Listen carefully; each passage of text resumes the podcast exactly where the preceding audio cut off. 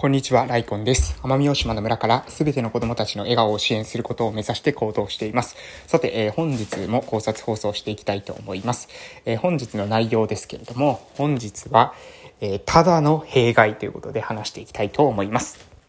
はい、えー、皆様はただが好きでしょうか？ただ、無料ですね、無料。えー、無料がですね、好きな人って結構多いですよね。ただだったらこれしようかな、あれしようかな。ただだったらこれしようかな、あれしようかな。でもお金取るってなるとやらないみたいな、こういった人って少なくないと思うんですよね。えー、で、私の周りを見てもですね、やはり、あの、ただだったらやるけれども、ただじゃなくてお金取るならやらないとかですね、えー、お金取ることがまるでですね、悪いかのようにですね、思っていることをえ思っている人がですね、え少なくないなと思ってて、でもですね、実は私はですね、このただっていう弊害、え、ここをですね、ただの弊害というか、ただに隠された害っていうところですね、ここをしっかりとね、理解していかないと、まあ私たち対極的にはですね、全体が、え衰退してしまうということに、え、陥ってしまうだろうというふうに私は考えるわけでございます。え、皆さんがですね、見落としている、ただのですね、実は、え害悪っていうものがありまして、それはですね、え大きく、大きく、え今、パッと浮かぶだけでも3つあります。多分これ以上にあるんですけれども、え特にですね、え今回は伝えたいことを3つに絞ってお伝えしていきたいと思います。えー、ただ好きの人ですね、えー、もうただだったらするけど、ただじゃなかったらしないみたいな感じで思ってしまう人はですね、ぜひ聞いていってください。えー、1つ目、えー、このですね、まず、ただによる害、えー、わかりやすい害からいきましょう。えー、一つ目の害としてですね、活動が続けられなくなるということですね。えー、これは、えー、そうです。えー、なぜ、じゃあ、ただだと活動が続けられなくなるのか。続けられなくなるというか、続けにくくなるっていうのが正確ですね。えー、続けにくくなる。えー、これはですね、えー、ちょっとですね、頭を使って考えると、えー、非常にわかりやすいことです。えー、なんで、なぜ、えー続けにくいのか、活動が続けにくいのかというと、私たちの、ま、社会の、その構造ですね、今の社会のシステムっていうものをしっかりと理解すれば、ただだと、え活動というものがですね、実は持続するのが難しくなってくる。え徐々に活動しにくくなってくるっていうことが、えわかります。うん、例えば、えー、話していきましょう。例えばですね、えー、皆さんが、えー、健康体操教室に通っているとします。健康体操教室ですね。えあなたが、例えば予防のために体操教室に通っていたとします。えその時にですね、この時に、えお金が、を払っていっている。例えば100円なり200円なりでも、えお金を払っていっている場合と、お金を払っていっていない。全くの無料で払、えいっている場合、えー、なんていうものがあると思いますけれども、えその時にですね、え私はですね、お金を払っていくことをお勧めします。それはなぜか。えこれはですね、主催者側が、まあ、どういった人がやるかっていうことにもよるんですけれども、私たちのこの今生きている日本社会ですね。えー、多分これ聞いてる人は日本人だと思いますので、日本人を想定しています。日本社会だと、えー、根本にあるシステム、私これよく話をしますけれども、まず法治国家、法律のもとに、えー、統制されている国家であるということ。そしてですね、民主主義、えー、人気がある人が強いっていうことですね。で、資本主義、お金持ちが強いってことです。で、このですね、えー、民主主義と資本主義に特に注目した方がいいんですけれども、私、えー、民主主義とか資本主義っていうのは、えー、パワーを表しています。パワーとかエネルギー、えー、それがですね、何によって生まれてくるのかっていうことをですね、端的に表しています。えつまり、民主主義っていうのは、みんなから共感されるもの、みんなから賛同されるものがパワーを持つという特性があります。だからですね、いいねとかですね、えシェアがたくさんされるような、まあそういったことをですね、みんな求めますよね。バズっているっていうのを求めますよね。SNS などでもいいね、いいねってたくさんつくことが嬉しいわけです。それはなぜか、民主主義的だから、え影響力という形で、え民衆に支持されている。え私は多くの人に、え人気がある。支持されているという風に感じることによってパワーを感じるわけです。なので、え民主主義のパワー。まずこれはですね、人に、え賛同者が多いということ。賛同者が多い民主主義のパワー。そしてもう一つが、これが今回の、え重要なポイントなんですけども、資本主義のパワーですね。資本主義のパワー。もうこれは単純です。お金です。お金のパワーです。で、私たちは、パワーとかエネルギーがないまま活動することはできません。これはどういうことなのかというと、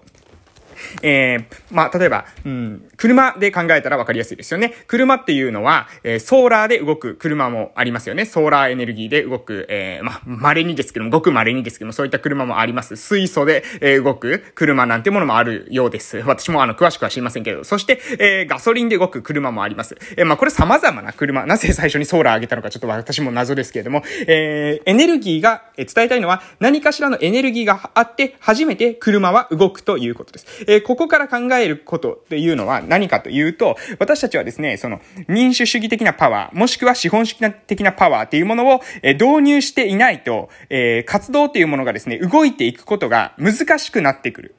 わかりますか？これ言ってる意味。えー、活動をですね、動かし続けるには、まあ、車で言うガソリンのようなものが必要で、そのガソリンというものは、えー、みんなの賛同か、もしくは、えー、お金というわけです。ただしですね、みんなの賛同というのは、これはですね、あまり、うん、なんですかね、えー、その時と場合によりますというか、時代の流れによってですね、あるものが賛同されていたものがなくなったりということが、えー、しますし、人というものはですね、本当に感情すぐに揺れ動くものですので、えー、持続的に、長期的にわたって、えー、続けていかないといけない活動に関しては、この民主主義的なパワーをですね、長期的に同じことに期待し続けるっていうことは、これ結構難しいです。えー、時代の変化によってですね、人々の価値観も変化していきますので、えー、あの、その長く続けることが価値があるという活動に、えー、常にですね、賛同者が、えー、得られるっていうことはあまり期待しない方がいいんじゃないかなと思います。で、私たちができる、えー、そのですね、賛同者が少なくてもできるためにはどういったことをしておく必要があるのかというと、それはですね、ズバリ、えー、お金を使うということですね。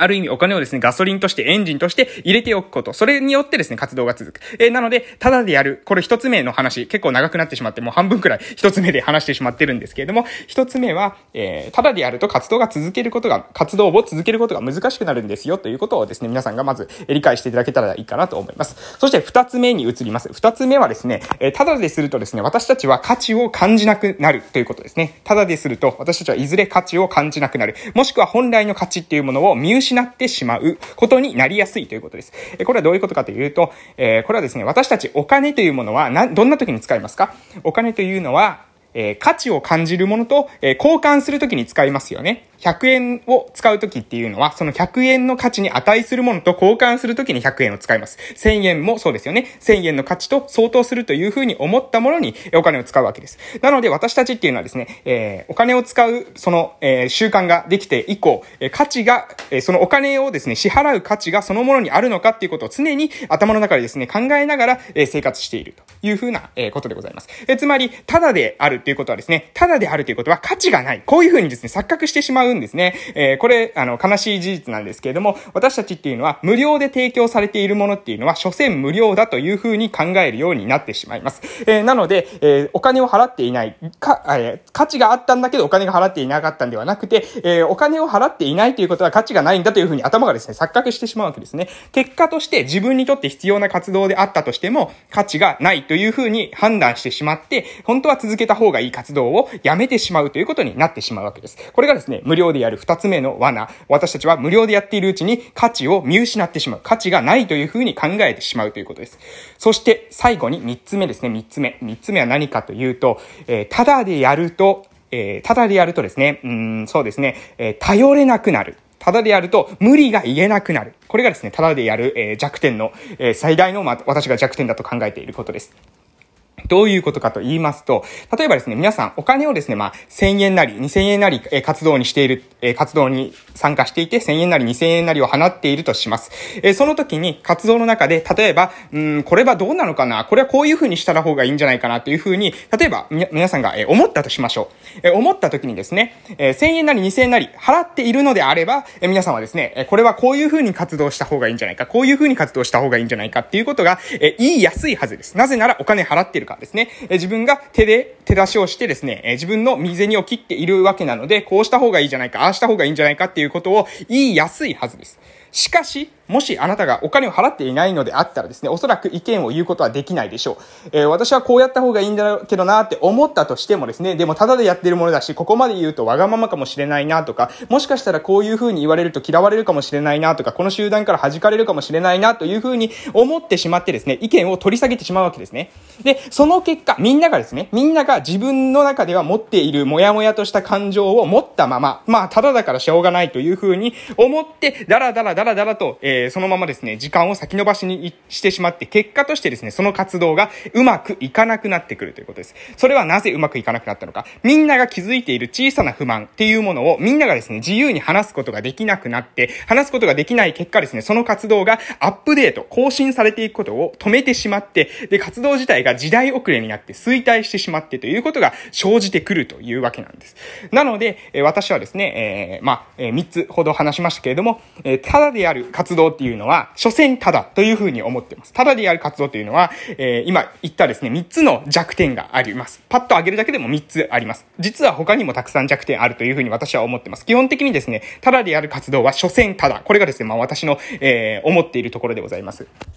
今日の内容をですね、もう一度ちょっとまとめさせていただきたいと思いますが、えただでやる活動というのは、3つの弱点がえー、パッと上げるだけでも上げられます。一つ目、これ結構長く時間をかけて喋ってしまいましたけれども、一つ目は、ただでやる活動というのは持続可能でないということですね。活動を続けていくこと自体が難しくなってしまうというのが弱点です。なぜかというと、私たちの社会の中ではお金というのはエネルギーなわけです。エネルギーを入れてないものを続けていくってことは難しいわけです。ガソリンを入れずに車を走り続けることが難しいように、お金を投じていないプロジェクトというのは、いずれですね、尻すぼみになっていく、えそういった傾向があるということですね。ね。そして二つ目、えー、二つ目は、えー、ただでやることによって私たちはですね、その活動自体が、えー、所詮ただである。活動自体に価値がない。というふうに錯覚してしまうということです。自分にとって本来は必要な活動であるにもかかわらず、お金を払っていないということは、その価値がないというふうに私たちは頭の中で考えてしまいます。それはなぜか、今まで、えお金、え価値があるものはお金を払って、え手に入れてきたという経験がありますので、え